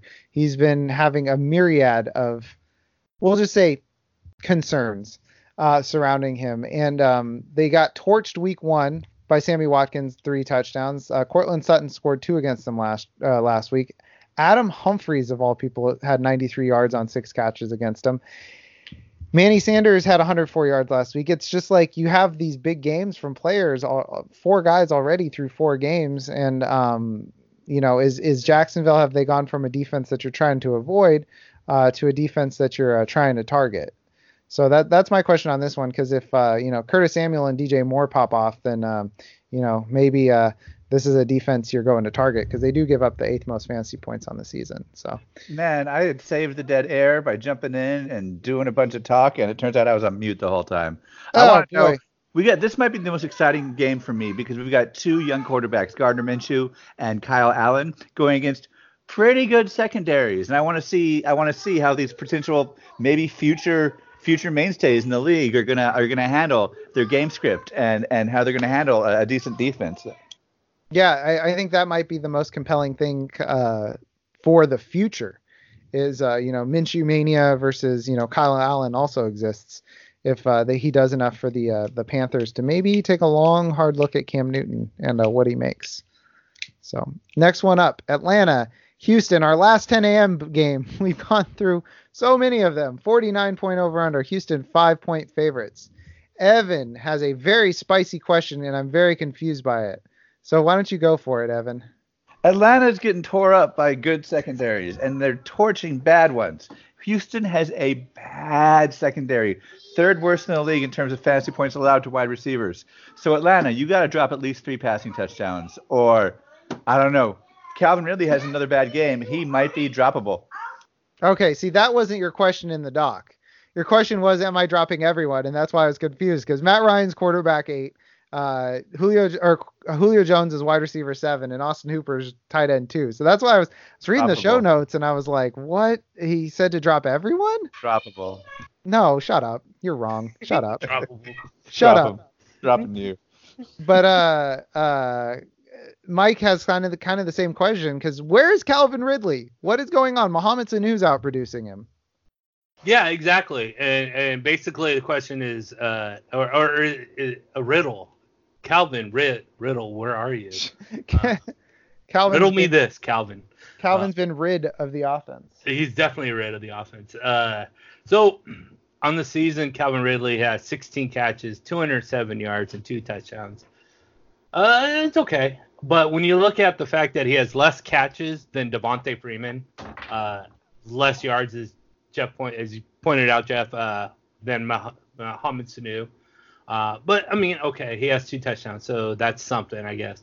But the big question is, where's a guy that posted 12 receptions, 169 yards, and two touchdowns in the first two games to what he's become in the last two games, which is four catches for 38 yards and no touchdowns. And here's a time, like like uh, Evan pointed out, you have the defense to do it against. We'll see if you're if you're been passed up by Mohamed Sanu or if you're going to be the Calvin Ridley of your rookie year in your first two games of this season. Yikes! That's a, a quick fall from grace for Calvin Ridley. So um, last week my question was, uh, is Kenny Stills stealing enough targets from Will Fuller to make him unusable? Well, guess what? No Kenny Stills, and uh, still no. He he went out last week with an injury. So Will Fuller, this is your time, baby. Um, you've done pretty much nothing this year. You had 69 yards in week one, and that was kind of your high water mark. Uh, two catches for 69 yards. Uh, five for 51 in a PPR a couple weeks ago. Um, you know, we love Will Fuller because of that connection with uh, um, Deshaun Watson, but that's just not producing this year. Only 14 catches through four games, like that. That can't stand. So um, if he doesn't produce in this one, um, you know, like we talked about trading off of the name, hopefully you can throw Will Fuller and another player and upgrade somewhere because somebody still oh, believes. Say, so you wouldn't buy low on Will Fuller right now if somebody was, wanted to. I never believe I never believed in Will Fuller, so there's oh. that. I always thought he had fluky touchdowns, much like Calvin Ridley at the beginning of last year. I always thought he was a fluky touchdown guy. So, um, kind of like a uh, a Deshaun, and DeSean Jackson wasn't fluky, but he's got the same sort of DeSean Jackson skill set, but he's playing in an offense where the offensive line doesn't give Deshaun Watson enough time to let his routes develop so he can bomb it out to him. And you know he's got alternatives now with uh, well with uh, you know other guys over the middle, whether it's Duke Johnson, Keke Coutee. Uh, you know he's been thrown to the tight ends over the last couple of games, so it's uh, I wouldn't buy low on Will Fuller. I would try to try to move him if I could for an upgrade somewhere. Let let that become somebody else's headache. So uh, speaking of headaches, uh, Denver at the LA Chargers, 44 and a half point over under, LA six and a half point favorites, and here comes the headache. Mike Williams, Evans' hated player. Okay. Mike Williams, why you gotta poop too much? You poop out of places that aren't even your butt. Your Jesus absence Christ. mystery. Though Jeff hides behind your injury. He's hurt. Still, all of our fantasy teams have misery. Mike Williams pooping down the boulevard. The shadows made of white brown poo. Come on, hit the note. Mike Williams. Poopa doopa stupid poopid poop poop poop poop. That's Mike Williams. Please stop pooping. Clinch up on your How long does ovaries. Mike Williams. Oh no. Oh, oh. He's gonna go for Stop 80 and pooping. two touchdowns. So much poop. 80 and two touchdowns this Lord. weekend. All right. I, Well- I, I think you should sell that to Weird Al Yankovic. Well, thank you for the musical interview interlude. Unfortunately, I've already done the outro, so I'm not going to put that in there again. But now you just have some copyright free on the records, you know, if ever you need to throw that in somewhere just for some background. there you go. Keep distracting ambience. So yes, does Mike Williams poop too much? He's hurt. He's going to be fine this weekend. He's going to go for 80 yards and two touchdowns. That's that's that's the Jeff Crisco guarantee. How's that sound? Okay, I don't even know what I want at this point. All right, Mike wants Drop to him know in which. one league, I have him in another. Yeah, Mike wants to know uh, which pair of running backs will get the most rushing yards. Uh, at Gordon and Ekeler, and Phillips and Freeman. I'm gonna go uh, Gordon and Ekeler. What do you think, Mike? Yeah, I, I think that's probably going to happen just because the Broncos defense gives up about 150 yards per game. So it'd be kind of difficult for Phillips and Freeman to outgain Gordon and Ekeler. Plus, they're down uh, Bradley Chubb and I think Josey Jewell. That's Uh, true. two linebackers who, uh, you know, when I mean, Bradley Chubb's more of a pass rusher, but I mean, you, you know, when you're down to backup linebackers in two spots, that's uh, that's when the uh, the running backs feast. So I agree with you there. Um, uh, Evan, what do you think? Evan, I think that's great. I, I don't think uh, I do. We have to be like. Do we have to? people who are actually good, Gordon and Ekeler. I was gonna say, Gordon. Going against Denver's holy de- Give me the people that are going against the defense that allowed 225 rushing yards to Leonard Fournette last week. All right, that's fair enough. All right. yeah. So So what I want to know is uh, which uh, which wide receiver is the wide receiver one in Denver? Because um, I'm not I'm I'm not comfortable trying to start two two different wide receivers from a Joe Flacco pass offense um, right now. So uh, it seems to it started off the season it was Manny Sanders, 20 catches, 16 yard or 20 targets, 16 catches, and uh, 184 yards in the first two games, then just 110 in the last uh, the last two. Whereas Courtland Sutton had has had 120 in the first game, then he fell off, then he's had 150 just under in the last two games, and he scored two touchdowns. So I want to know who's the wide receiver one there. Is it Emmanuel Sanders? I remember we were talking about that uh, after the first couple of weeks ago, after the Chicago game. He seemed to be the number one guy, but now I'm curious if it's going to be Courtland Sutton, who um, might actually uh, um, take over for Manny Sanders because there's rumors. I don't know if you guys have heard these. There's rumors that teams are looking to trade for Emmanuel Sanders, so Sutton might take over outright. So um, if you're, you, you might want to buy him because if uh, uh, if he becomes the undisputed number one by pure volume, he might be a guy that you can just set and forget for the the rest of the year, despite Joe Flacco. I'm going to throw two numbers at you right here, and I want you to tell me why they're significant. Please don't. Please don't Five at me. and two. Five and two. Five catches for uh, Courtland Sutton against Green Bay and two touchdowns last week. Or are these Manuel Sanders in the last two games? Those are the auction values I recommended for Sutton and Sanders. Five dollars for Sutton, two for Sanders. I've always been on Sutton's bandwagon, and I think he's going to take the job and run with it. Okay. I mean that that's that's that's fair enough, but so far that I mean hasn't borne out so far. It's been Happened last week. Mm, Manuel Sanders had 104 yards. It's just that Courtland Sutton scored. Happened the week before. Uh, okay, but the week before that, Did not happen. and And the week before that, Did it did happen. Actually, did. Oh shoot. Yeah. okay. Nice. All right, Just so like hen- yourself be right for once, Evan. Stop devil's advocating your own thing. H- hence my freaking question. Who's it going to be? So, all right, next one up. We got three games left um, before we talk DFS. Green Bay at Dallas in um, uh, 46.5 point over under. Dallas three and a half point favorites. And Evan still shook. Evan still shook from Dak, uh, bangling all over himself last week. So, um, so Evan, what's what's what's your question for this one? And now he gets a, another reasonably good defense. Yeah, Dallas, you gonna get it going or what? You've got Ezekiel Elliott, Dak Prescott, um, Amari Cooper. There should be no excuse for these ten point things poop out your mouth. Yeah, Dallas, get get this is your get right game. Come on, I got a lot of shares of you, probably the most shares.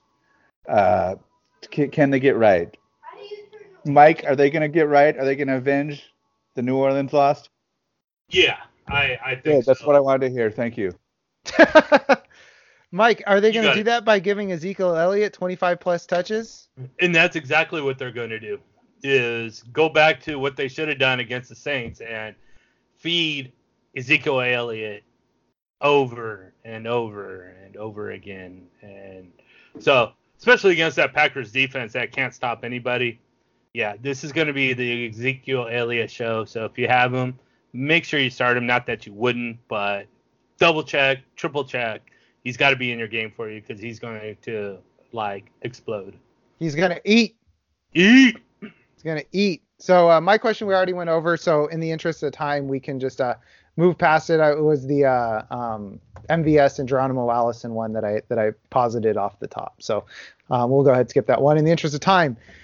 All right, Mike, how you feeling? Feeling jittery about this one? You a little scared?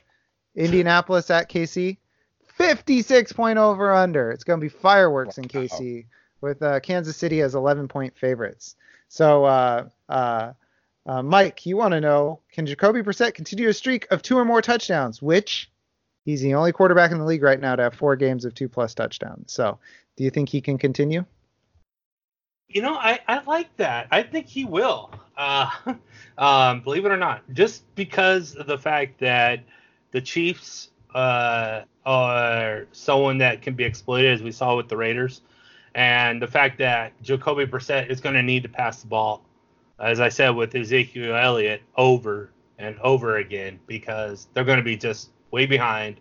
Um, Hilton's back, so that's that's important. So yeah, I'm going to say absolutely.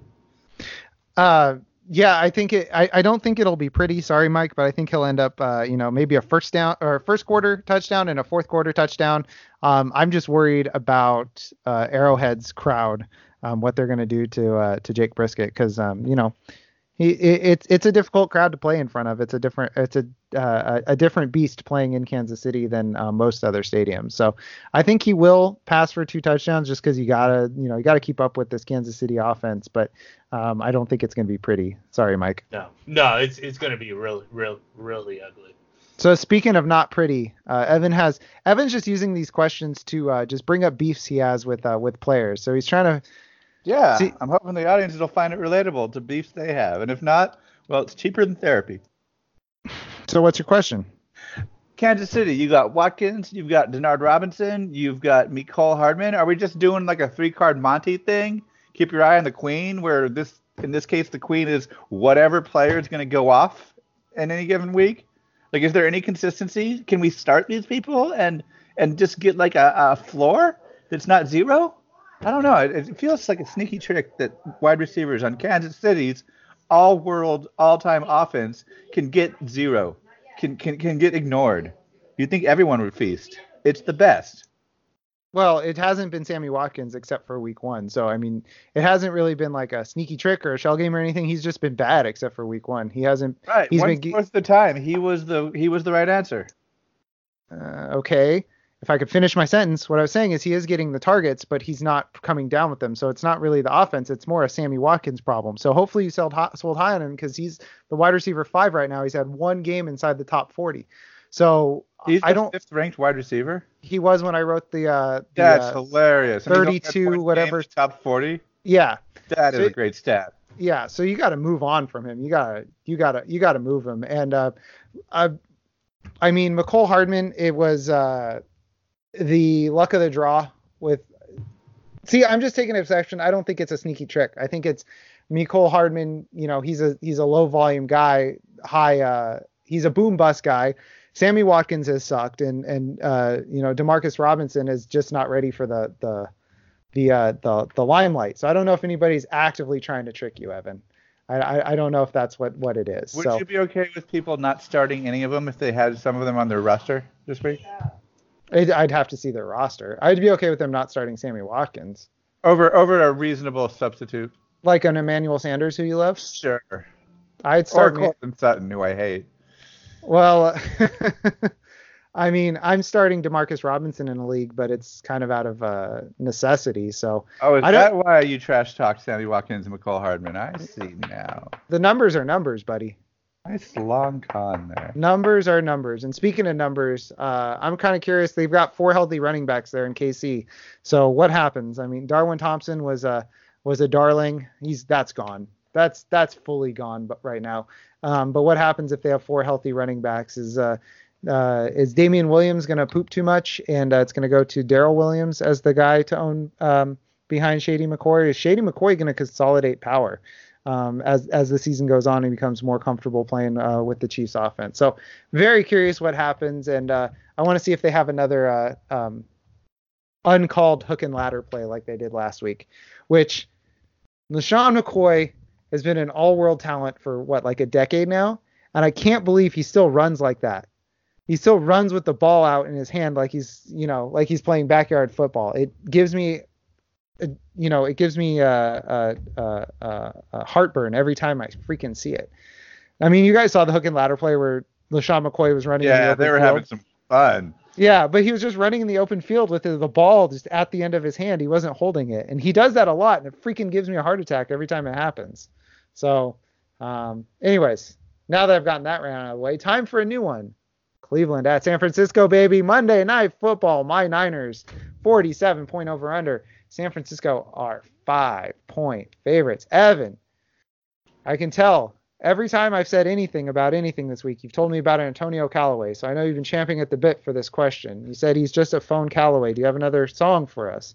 No, I don't. But uh, yeah, Antonio Callaway, Jarvis Landry, concussion protocol, uh, OBJ appearing on milk cartons. The time is right for Callaway, who was in every single wide, every single free agent pool this waiver wire period, uh, except the ones where I already owned him. Uh, I would start him. I'm starting him in four of my nine leagues. Wow. I am I'm- in my big money league. I'm starting him. I think he's going to have the recipes there. The only ingredient that isn't great is the Niners defense looks good, but he's coming back from a suspension, not an injury. Wide receivers tend to flip out their first game back. He's got the room. Jarvis Landry might not even play or might be banged up. It looks like Baker Mayfield is looking for someone else besides Odell Beckham. This, this could be Callaway's coming out game, and then we sell him and never talk about him again because he'll do horrible the rest of the year. But I am all in on on, on phone Callaway this this game. So my here's here's my my only pushback to that. So it, it, it's a question of so the 49ers um, their secondary it's going to be kind of a shootout if Baker Mayfield uh, doesn't get eaten alive by the the defensive line of the 49ers because they have so their their defense started well because they had Richard Sherman and Ahkello Witherspoon, and Richard Sherman was doing Richard Sherman things despite Evans slandering him, and Ahkello Witherspoon was playing really well. And then Ahkello Witherspoon got hurt, and then Jason Verrett got hurt. So now it's Richard Sherman and Diontae Johnson, who Diontae Johnson just kind of, I'm uh, sorry, not Deontay, Dontae Johnson, who just kind of roams around the league, being you know the fourth best cornerback on six or seven different teams. And um, the question is, the question is, and and and Callaway could be in for a big game if the Browns are smart, uh, or if they're not smart. Because if they're smart, they're going to sacrifice. Because Richard Sherman stays on one side of the field, and they might, if they're smart, they'll take a page out of Aaron Rodgers' playbook, and they're going to sacrifice a wide receiver who's not as good to Richard Sherman, and then let OBJ do OBJ things and finally have a good game. Now I don't know if that's going to happen or not, but that's kind of my my only pushback to that because that is the downside to Richard Sherman. If you have one good wide receiver, you can sacrifice a bad wide receiver and let Richard Sherman just shut down a guy who's who's uh, not as good. So that's my concern, but at the same time, Callaway could still get open, um, or they could uh, you know rotate guys around, and Callaway could get a long one on Deontay or Dontae Johnson. It's just a question of if they choose to sacrifice him or not. So that's the only uh, I wouldn't say I rained on your your parade. I just sprinkled some water on it. That there might be a downside there because um, the the 49ers are down to a third string corner on one side, and uh, the Browns might just put OBJ there rather than having him bang heads against um, Richard Sherman all game. So that's that's my only concern with that. But I do appreciate the enthusiasm. Um, I did put him in my sleepers for this week. He's probably gonna make my DFS thing. Um, we'll see how that goes. So uh, Mike, I'm just gonna say no because they're they're great. The, the answer to your question is no. Moving on. No. Mike wants to know if the Browns can stop the 49ers run game, which has been off the freaking hook this year. Yeah, A man of many words. Leave the room. Is that all?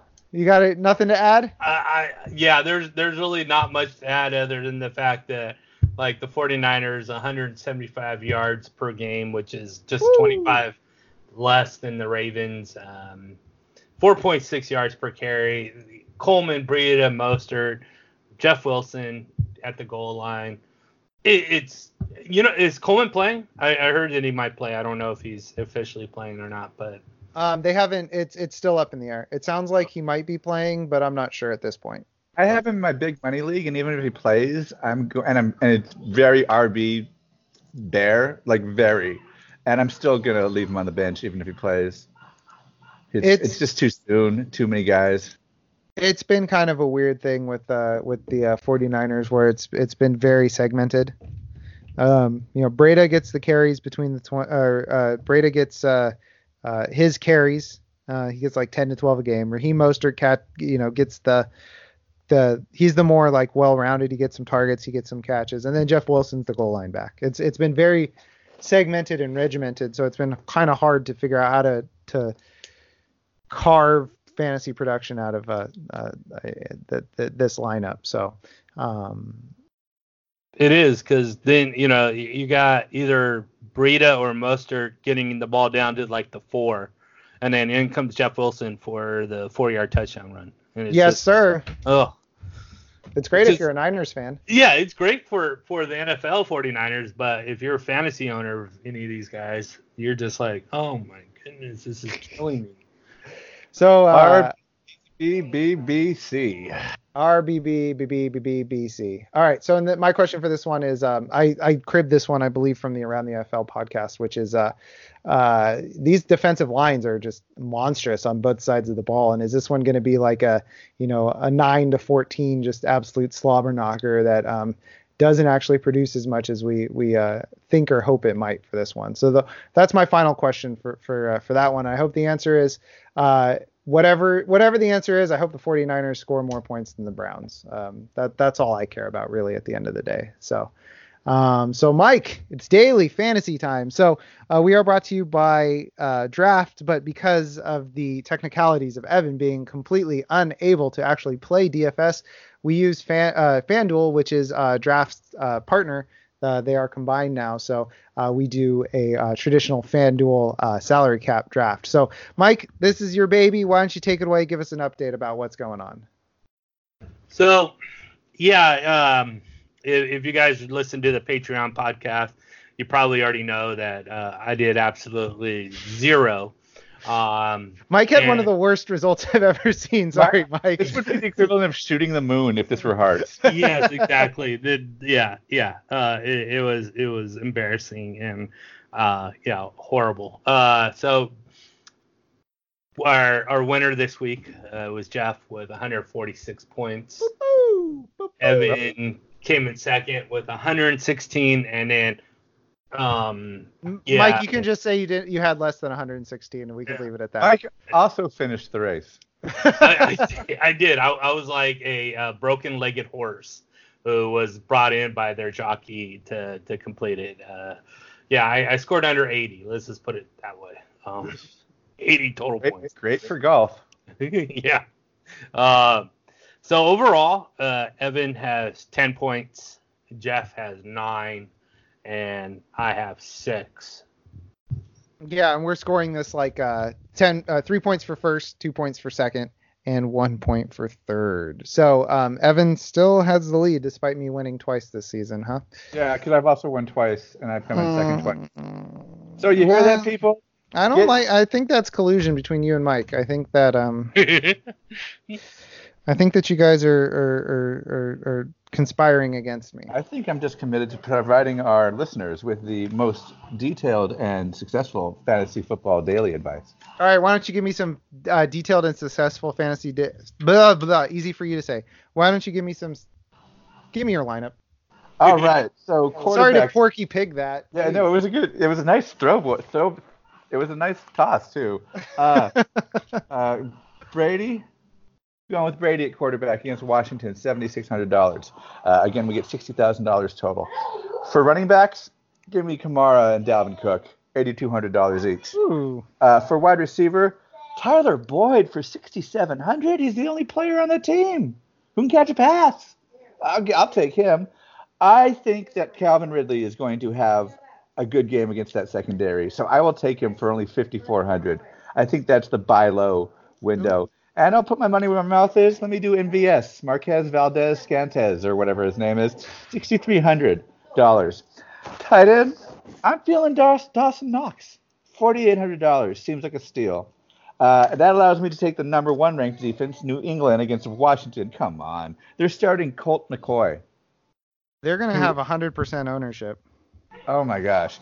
Uh, and then in the flex, I think this might be a little bit more than a get a warm up game. Give me Melvin Gordon for sixty eight hundred dollars. So that's Brady seventy six hundred, Kamara eighty two hundred, Cook eighty two hundred, Boyd sixty seven hundred, Ridley fifty four hundred, MVS sixty three hundred, Knox 4,800, New England defense 5,500, and Melvin Gordon at 6,800, and that leaves 500 left over that you can just roll up real tight and put it right up your piggy bank slot.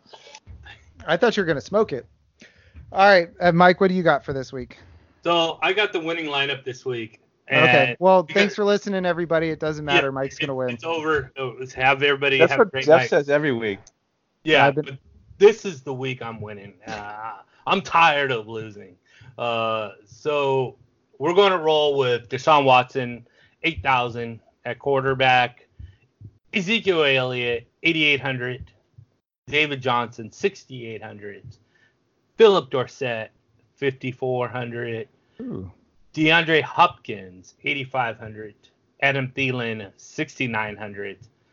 Tyler Eifert, 4,600. Who's still healthy, by the way. Hasn't hasn't missed a game. he will uh, be till he's not. he, Could have fooled me. I thought he'd vanished. he's Vanishing going to play, which I said from the very beginning. Spontaneous combustion. injury. Preseason, he's going to play every every game this year. Um, David Montgomery, 5,700 at flex, and the Philadelphia Eagles defense. Oh wow! I wrote down Pats already. I figured they'd be across the board. Who those Eagles playing? They're playing the Jets. Oh, okay, that's fair enough. All right, those were some decent lineups, boys. But you know what?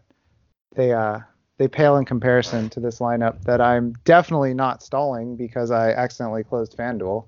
That's definitely that's definitely not what I'm doing right now. But uh, let's do a quick recap. Again, definitely not stalling. Evan has Brady, Kamara, Cook, Tyler Boyd, Calvin Ridley, MVS, Dawson Knox, a little Dawson's Creek action there. The Pats and Melvin Gordon. Uh, Mr. Valverde has uh, Deshaun Best Watson. This is a pretty good lineup. You guys both have good lineups this week. I'm impressed. Uh, it'll make my win that that much sweeter. Uh, Deshaun Watson, Ezekiel Elliott, uh, DJ, David Johnson, Phillip Dorsett, Nuke Hopkins, Adam Thielen. It hurts when I furt. Uh, Eagles and David Montgomery. So now that I'm done, definitely not stalling. Um, Mike and I have a little bit in common. Uh, we, uh, my quarterback, famous Jameis Winston. Uh, he's coming off two strong games. New Orleans, good opponent, no matter what uh, Dak Prescott did. DJ and Zeke Elliott, my running backs. Yeah. I believe in you, Mike. I stole your lineup. Uh, Larry Fitzgerald, Larry Legend, only 5,800 bucks. Um, and we talked earlier about how he's going to be the only game in town uh, receiving. I got Julio Jones. I got this is where Mike and I differ. I got Stefon Diggs, 6K. We'll see. I think he'll uh, he, he has the uh, uh, the the ear of um, Kirk Cousins this week. We got Tyler Eifert going against the worst uh, tight end defense the world has ever seen. My flex is Derrick Henry, and my defense, the Pats, of course. So, because I thought they were going to be 100% owned. So, uh, we'll see how that does next week. So, uh, we uh, we do got to go. So, um, thanks everybody for listening. Um, unless Evan or Mike, you got anything to add? Evan, you got any songs to play us out with? No. All right, a man of few words. So, uh, thanks for listening, everybody. Uh, for Mike, for Evan, thank you, and you have a wonderful day. Bye.